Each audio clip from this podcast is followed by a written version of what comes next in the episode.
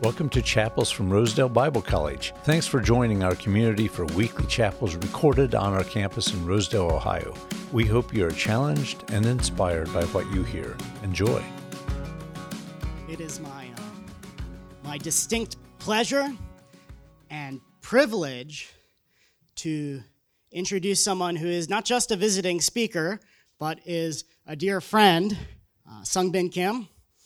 Uh, Sung Bin and I met during seminary studies in Elkhart and belong to the same church in the country to the west of Goshen, Yellow Creek Mennonite Church, where Sung Bin currently leads worship. In addition to uh, Sung Bin's pastoral responsibilities at Yellow Creek, he also gives leadership to the work release program at the Elkhart County Jail Ministry. Uh, Sung Bin, uh, I think, your personality is beautifully reflected in both of those ministries. Uh, service, okay. yes, yes, yes. This is what a friend does, you know. We name these things. But you, you care deeply uh, about people who are often overlooked mm-hmm. and forgotten and thought about as, as maybe inconvenient, uh, and you, you welcome them. And you do that because of the God that you worship, who's come to us in Jesus Christ and who dwells with us even today in the Holy Spirit. And uh, I, I, think your service is an act of worship. And when you lead people in worship, it's to worship one such God and to serve, serve that God as well. So let's pray to that God before you begin. Lord, we come before you in worship, Father, Son, and Holy Spirit, acknowledging that you are our King uh, and begging you that you would establish your reign more fully in us. And Lord, we know that you work in the quiet of our hearts, but we also know that you uh, empower ministers, that you empower Christians to minister to one another uh, in the power of the Holy Spirit and to, to, build, uh, to build up your church, uh, not with straw or hay, uh, but with, with gold. And so we pray uh, that this time of sharing and of listening would build up the church with the quality of, of gold uh, so, so that we can stand before you with confidence, not in our own works, but in the power of your grace uh, working in us, producing love and bearing the fruit of love out into the world. We ask your blessing, especially on Sung Bin. Uh, may the words of his mouth and the meditations of all our hearts be acceptable in your sight, O Lord, our rock and our redeemer. Amen. So it's my privilege uh, being exposed to this kind of energy. This young people is always exciting and it's been six years for me living in US. till I feel, yeah, one of my advisors uh, in AMBS, my seminary, uh, Ben Ollenburger, you know, also um, yeah, Matthew knows well. He told me English is impossible language, Sung Bin. So it was frustrating and encouraging both ways. But I mean, still with my broken English, I try to serve inmates and offenders and residents in the jail and the workplace as well. And they're always most welcoming Actually, yesterday I led a class named Inside Out Dad, which is encouraging people to become a better dad. And I encourage them, you need ask help when you need help. Ask help, ask help. And recess time, one inmate came to me, Sung Bin, ask for help is better. Okay, ask for help. So, so, okay, it was sweet lessons in the middle of my lesson. So can we collaborate? We collaborate, and they were quite sweet. And, uh, a week ago, uh, one inmate in the jail we've been doing Korean study. So I teach them Korean. So 안녕하세요, 반갑습니다, whatever Korean. I teach, and they love to learn. And one of them uh, got sentenced about 100 years, and his heart almost crushed. But he tried to hold fast the Lord to endure. He's kind of 28. Imagine about that, having 100 year old sentence. That's quite heavy. But we could pray together, and increase together anyhow in the Lord. So that's what I do in the jail and the work release as well. Again, it's my honor and joy being here with you guys. And I want to share about um, what I saw and experienced so far in my journey of faith. Next page. So I grew up in Presbyterian church more than 25 years. And then I was part-time, I, I, I did part-time pastoring about eight years and four years of full-time pastor. And I met every condition to be ordained there as a minister. my Presbyterian denomination was one of uh, the biggest mainstream Protestant denomination. So I was accustomed to Augustine or Karl Barth or Calvin, Luther. All those guys were my heroes in my undergrad time. And I grew up, and I actually enjoyed a lot my growing, my experience at Presbyterian denomination. But all those kind of good experiences a little bit crumbled down after my marriage. I mean, before my marriage, I thought I was a good man. I know the Bible. I know Greek and Hebrew. I know church history. I can discuss and enjoy discussion about theology all night or whole week. I can do that. I serve. I help people. I thought I was a good man, but after marriage, oh. Kind of uh, being an Asian man, uh, my orientation as kind of patriarchy was deeper than I thought. And my wife being extremely shy, while I kind of extremely outgoing. So our communication was not that good. And about five years of first marriage years were really fierce. And then I had to think, what's the problem here?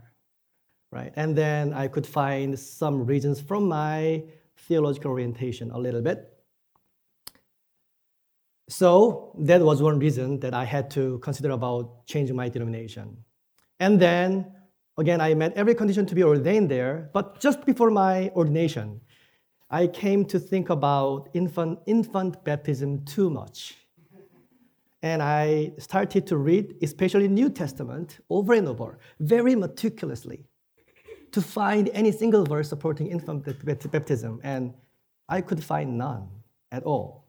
Wow, there's no single verse about infant baptism, and church is doing that the whole church history. So it was surprising. And then my friends, my surroundings, they thought kind of mainstream Protestant as the as the word, as the theological word. So outside of that, it's kind of all those kind of not something trivial, something like that. And I couldn't agree with that, so I wanted to explore a bit more. Next page. And there was tragic accident named Sewol Ferry accident by which more than 250 students drowned. And it's 2014. And the response of the government was more than disappointing. It was very painful. Actually, still, some people believe uh, the government was the agent somehow. These kind of conspiracy theories are there, but it, it hasn't been clarified yet thoroughly. So there are many people, many parents are in pain about that. And then my congregation and my friends, many churches in my denomination, they sided with the government, blaming the parents who lost their kids. So I couldn't believe that. So there are many kind of conspiracies from the government and from the other side, and they all kind of fighting over the accident, blaming to each other. But quite disappointingly, many good Christians only blaming the parents and siding with the government, but not so much having the good critical discernment about that. So I had to think, I started to think about what should be, what ought to be the relationship between the state and church. Next. So my wife and I did uh, two years of discernment, and then meanwhile we met some Anabaptist people in South Korea. They were wonderful and wonderfully welcomed us and explained about Anabaptism, 16th century, why they pursue peace. It was a wonderful fellowship. However, moving the denomination was by no means simple. So we had to pray and prayed a lot. And finally, we decided and left my previous denomination, Presbyterian Church in South Korea, and joined Anabaptist Church in South Korea. That was one of the biggest decisions in my life. And then they helped us, and also some people in US helped my family to come to US because I wanted to dig deeper with Hebrew and Greek based on Anabaptist tradition. Next. So I came to AMBS, and then some I met some what I didn't expect a little bit liberal Anabaptists there. Um, my biggest emotion and thoughts about them is still indebtedness. I'm grateful. I learned a lot. So my first word is indebtedness. It's not about blame. It's not, not about harsh criticism. I'm still thankful what they did to me, but how I, we, our family still, stay on campus, and they're still quite good and ethic and sweet people, actually. They are. But theologically, when it comes to the issue of gospel and the Bible, it's so painful that I cannot agree to. And then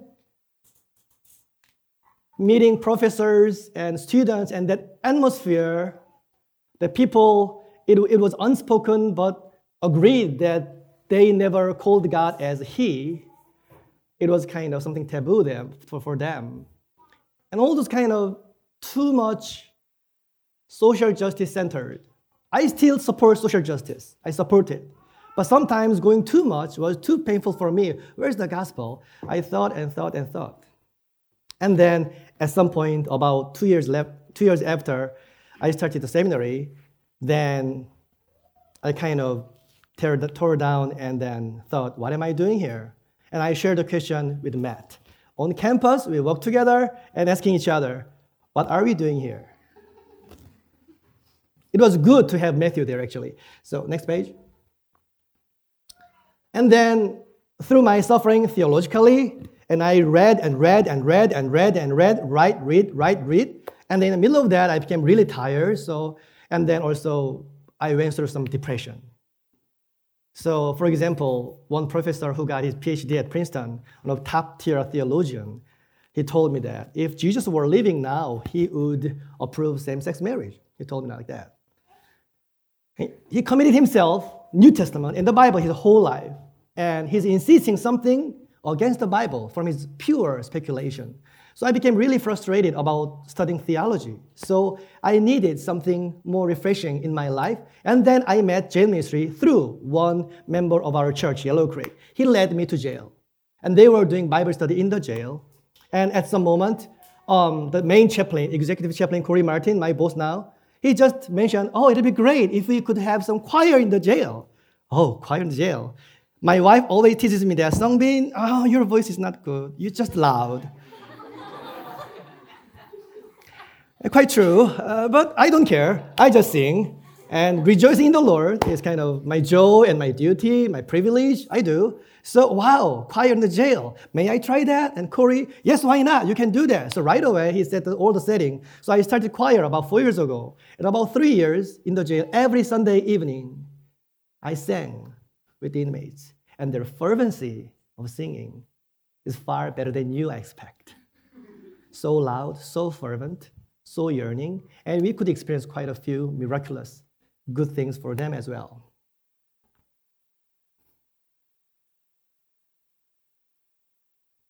Being in US, what I experience and see is about one thing pervasive rampant is the kind of racism which could be which will be too heavy for this gathering. But that's the one, I think, one of major factor of this country. But in the jail, those inmates, Hispanic, Caucasian, Black, Asian, how they welcomed me in the jail. I could experience the best welcoming in the jail, believe it or not. And whenever I led the choir on Sundays, Many of them wept and cried, Sung Bin, we are so thankful that you spend your time with us. They wept and their voice was trembling. It was real. We need you. We are so thankful. So that kind of acceptance and gratitude gave me some freshness rather than the seminary. But in the jail, I could experience acceptance and welcoming and gratitude of those inmates. And then I graduated and then, based on the choir, the Corey Martin, the jail ministry executive, kind of we talked about being hired in there. So I could be hired there. I had two and a half years of working there. And I've been also experiencing and exploring the brokenness of this country. I never knew about all those varieties of drugs and indulgences and recidivism people struggle and also how people make effort, make efforts to overcome that and relapse, and making efforts and relapse, making efforts and relapse. All those recidivism, that's one of the main enemies we fight against. And I, my main workplace is workplace, work release. That's interesting place. Uh, people who are good in the jail, they are sent to work release, and they can go out for working, and they must come back to the facility. So it's half incarceration place. Sometimes I think our process of salvation is similar to Achilles. They get a chance from jail to staying in Achilles to re-entry society. And we are saved in the process, we are being in the process of sanctification, preparing for the moment of glorification as well. So I saw some similarity about that. So that's what I do. So kind of brief introduction of myself. Next. And then I want to share with you guys about my brief observation so far about Mennonite tradition, its weaknesses and its strength. So weaknesses first. Um, so for example, first weakness I see is its own peace or ethic. That peace of Anabaptist or Mennonite church, is it Jesus or secular? Jesus said, My peace I give unto he said. But many times in Anabaptist field or Mennonite field, what they discuss sometimes go beyond what Jesus said. So that became one of my observation as problematic in many Mennonite churches today. For example, substitutionary, substitutionary atonement, sorry, um, means Christ died in our place instead of us because of my sin to save us, right? And today, quite a few Mennonite people or peace Christians, they believe it's abusive. Why innocent son should suffer because of sinner's sake? It's universal child abuse. They never accept that because it's not ethical. For sinner's sake, why innocent person should suffer? They don't get it. For them, it's not ethical. But at the same time, they lose, they miss the point of the gospel because they lose the perspective of resurrection as well. God was never, by no means, abusive to his son, but God the, God the Father and God the Son and God the Holy Spirit, that beautiful Trinity, they collaborated to save and to redeem humankind, I believe. About marriage. Now, many people in this country approve same sex marriage. I wouldn't blame them. But for Christians who hold fast the authority of the Bible, is it something, can it be called as Christian or not? Once I met a person from Mennonite World Conference and I asked him, um, is Mennonite World Conference um, confirm the marriage between one man and one woman? And he told me, no, we do not. We do not confirm that. We still in, be more inclusive of that. So I was shocked and struggled with that. And gender issue, more peace with peace and ethic in our time. And they want to make it more gender equality. So it's, God is not he, or God is not only he, but also she. So you are allowed to call God as mother as well. I will never support or champion whatever kind of patriarchy per se. No. If Jesus said, or if Jesus called God as mother, I have no problem to call God as mother. But since Jesus taught us in his Lord's Prayer and the Bible, God is our Father, I don't know why. Not supporting whatever kind of abusive patriarchy, but I'm really uncomfortable and I believe it's not good for Christian changing the Bible on our zeitgeist, our time of our, the, the mentality of our time. Next. Second problem, second weakness I find is that um, losing the gratitude uh, for the gospel.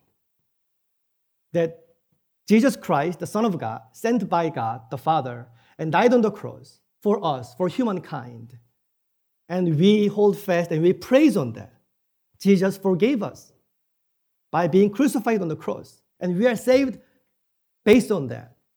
And many Anabaptist people today and Mennonite people lose their gratitude of, their, of the gospel in the Bible. That's very sad. While I was studying, it was really hard to hear that Jesus died for us. I almost never heard about that.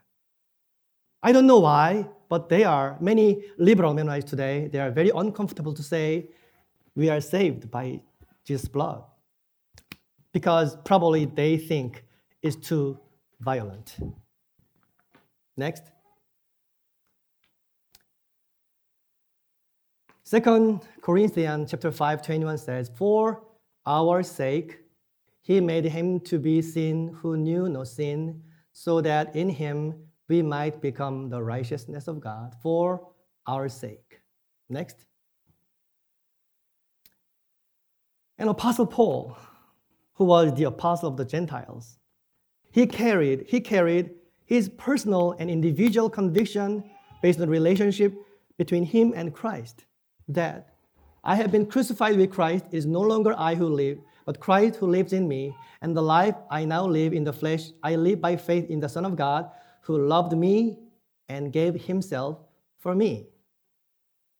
He didn't stay there only, not only in individual um, sphere. He also taught that if my people could, could be redeemed, it's okay for me to be separated from Christ.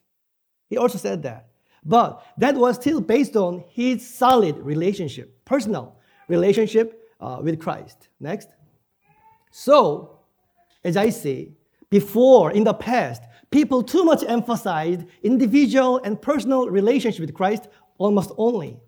And nowadays, people insist about social justice and all this public theology almost only ignoring the personal and individual sphere, the relationship with Christ. Next.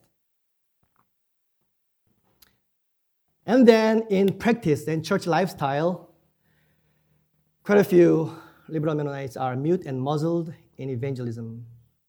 Yeah, it could be a bit provocative, becoming coerced in bearing witness to the gospel. And I question this question that would it be possible to annoy no one at all in witnessing the gospel? In the early church, they knew how provocative was their message in, under the Roman Empire, proclaiming Christ is the only way of salvation. Looking at all those numerous gods in Roman Empire, but they believed and proclaimed that salvation only in Christ. They proclaimed. So inherently, it is quite a lot provocative. And we are to be wise and be humble, yet confident. How should we proclaim this inherently exclusive message to this world in humble and sharing and sacrificing manner. That's what we ought to do. Next. Yeah, this famous verse, right? Can you read it together? For I'm not ashamed of the gospel, but it is the power of God for salvation to everyone who believes, to the Jew first and also to the Greek. Thank you. Next. He lived there, this is the last verses of Acts. He lived there two whole years at his own expense and welcomed all who came to him, proclaiming the kingdom of God and teaching about the Lord Jesus with all boldness and without hindrance. And I believe this is what now more conservative and gospel centered Peace Church people need. Next. So those are weaknesses, I thought. And these are now its strength, right? So, tough thing first, and now sweet thing. Its strength is also peace, I believe. It's kind of, whenever we discuss about peace, it's kind of complex. One of the most complex words from what Jesus said, I believe, is love your enemy. How do you think and how do you apply that? Love your enemy, not just who teases you, but real enemy, who killed and persecute and torture. The real enemies. And Jesus said, You are to love your enemy. That's most complex, most beautiful, most profound, most challenging commandment what Jesus said. But these peace Christians, they are serious about holding fast what Jesus said, love your enemy.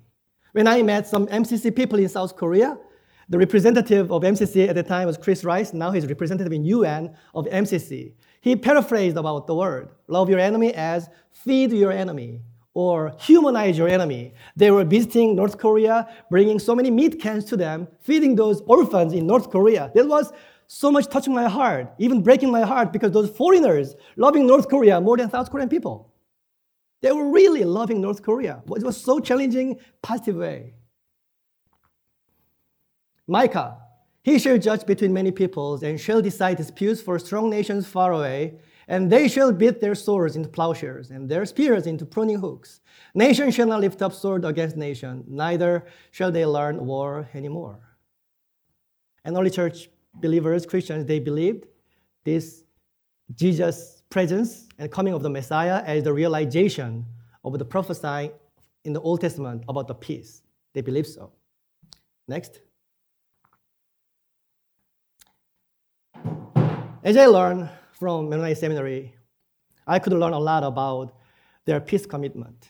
While many people, many young people in this country joined the military to fight for physically for their country, they chose to do conscientious objector movement. If you see one a film named "Who, Re- Who, Re- Who Rejected uh, to Fight the Good Fight," and it talks about conscientious objector people and how they committed themselves not to join the war, but do peace work while the wartime. Demand of Christ about nonviolence, how they were serious about that. These peace, peace people, whether they are liberal or conservative, they are really serious about peace.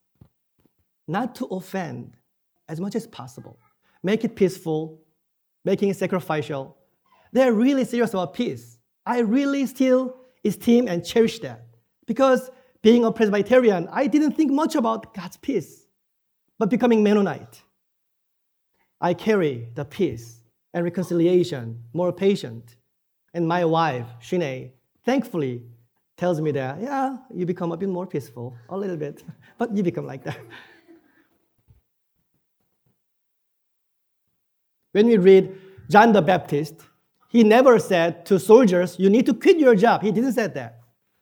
Also, when Jesus met centurion, who Jesus didn't meet, but, but only through words, but Jesus complimented him. Wow, what a big faith. I never met this kind of faith among Israelites.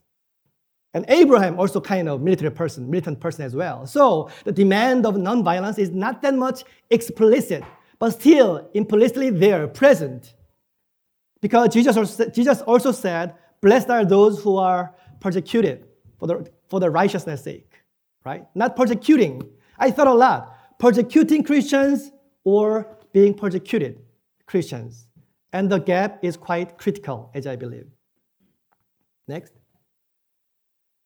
And second strength, I would highlight they do concretely in good works. Again, I met MCC people in South Korea. They came to South Korea right after Korean War just one month later, one month after, and they did wonderful peacemaking job in South Korea, helping widows and orphans and doing all those kind of hospitals and food. They did wonderful things. About seven years ago, South Korea was one of the poorest countries in the world. All ruins, nothing. All corpse and wars, ruins, destroyed. Nothing was there, but they came and they committed about 15 years. As I saw that, it was something really wow thing. And also they are doing MCC and Duke University, they are collaborating in doing peace forum in Northeast Asia.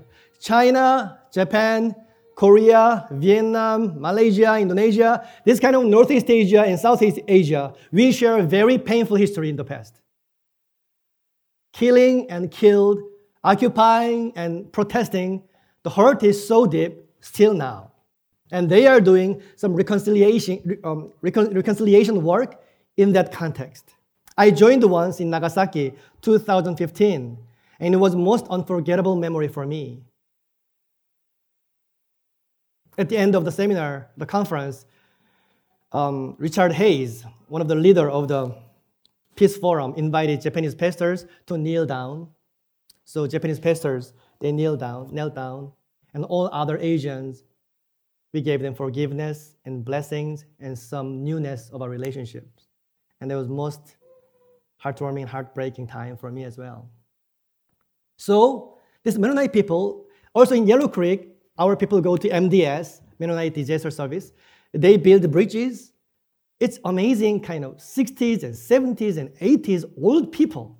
They do construction, they do floors, all the hard things, they labor voluntarily and joyfully. I never seen in my previous denomination they, they labor for good, for God's glory. They don't evangelize verbally, not so much, but they move, they commit themselves, they sweat, they work for God's peace as well. That concrete commitment for God's good work I've seen. Next. Okay, I would encourage you one more time. Would you read together, please? For by grace you have been saved through faith. This is not your own doing. It is the gift of God, not a result of works, so that no one may boast. For we are his workmanship, created in Christ Jesus for good works, which God prepared beforehand, that we should walk in them. It's interesting that when I was a Presbyterian, including myself, many of my friends, somehow we really love this verse, but we always, almost always, we preached only verse 8 and 9. We always stopped at 9, not going through 10. After I came to Mennonite, I refound, refined the verse 10, the purpose, why God gave us salvation as gift. It's for good works. To commit ourselves something beautiful, good, concrete work for Christians. So Mennonite people are experts about this. I've seen. Next. Even Romans, which is known as justification by faith, and some says justification by faith only. I doubt that, but yes, um, even its first chapter and last chapter, it mentions about obedience of faith. It's bracketing the whole Romans with obedience of faith as well. Next. And third and last, strength of this Anabaptist tradition. As I mentioned, Sewol ferry disaster by which more than 200 youth drowned. This Anabaptist tradition has strength with its distancing from the government. We are to respect the government, but are we belong to the government? I don't think so. We respect the government, but that's how 16th century Anabaptists responded. They agreed to respect the government, but they rejected to belong to the government. And Luther or Calvin or Zwingli, as I studied, their church tradition is quite still hierarchical. But the strength of Anabaptist church is quite horizontal. As I was discerning in my prayer whether I come to Anabaptist or not, one of, one of most persuasive verse was Matthew 23, 8. But you are not to be called rabbi, not as teacher, for you have one teacher, and you are all brothers and sisters. All Christians, whether it's pope, pastor, elders, layperson, whatever Christian, we are called as brothers and sisters in Christ rather than pope or pastor, elders, not like that. We are brothers and sisters in Christ. That horizontal structure of Mennonite Church is one of its most beautiful strengths, I believe. Next. With that notion of the distancing from the government, respecting the government but not belong to the government, what I see from this country and also in South Korea, some Christians being susceptible that having Christian faith and having strong nationalism, not patriotism. And then they have racism as that, with that, all combined. And I believe that's very diseased and very monstrous. And some people have conviction that's right. Our Christian faith and our racism and our nationalism. This is what we believe, especially from mainstream, whatever. Next. And this is my conclusion that I visited, I, am in the process of uh, credentialing process with Brethren in Christ and Lancaster Mennonite from both denomination. And I was invited by Brethren Christ Church, California, Chino, last week actually, and I took one class there to be credentialed there. And um, they are targeting to do mission in inland China. And they, are, they have some tentative plan to start some mission center in South Korea, one biggest island, because it's visa-free place. So I'm working with them about that plan. But still burning in my heart, and I want to encourage you with this, that I still esteem and cherish this Anabaptist tradition, this peace church tradition, as long as it carries Jesus' gospel at the center. Once we lose the gospel, we lose everything, I believe. as long as we carry and cherish the gospel as it is in the Bible, not changing it according to our own taste, political or whatever kind of taste, not changing it, but cherishing the gospel and pursuing God's peace. That's burning in my heart. I want to share this burning, this flame with you. Let me pray.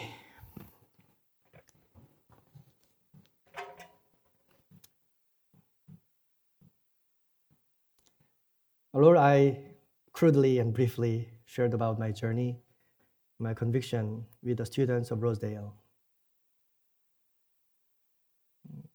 I know Matt, but I don't know many students here, but I want to proclaim your gospel.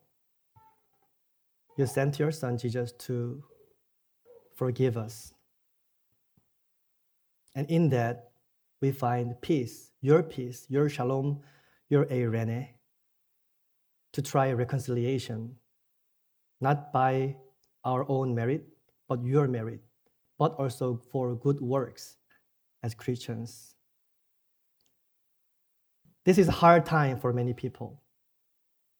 Through COVID, through many challenges and confusions in our time, but I bless these young people. They may hold fast your good news and your peace in it, in the power of your spirit. Their family, their future, their finance, their faith, their discipline, their relationships, everything, Lord, be with them and guide them and strengthen them. I pray in Jesus' name. Amen. Thank you for your listening. Hmm.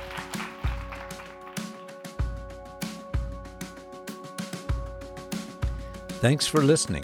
If you found this episode helpful, please share so others can benefit from it as well. And be sure to check out our other podcasts at rosedale.edu slash podcasts.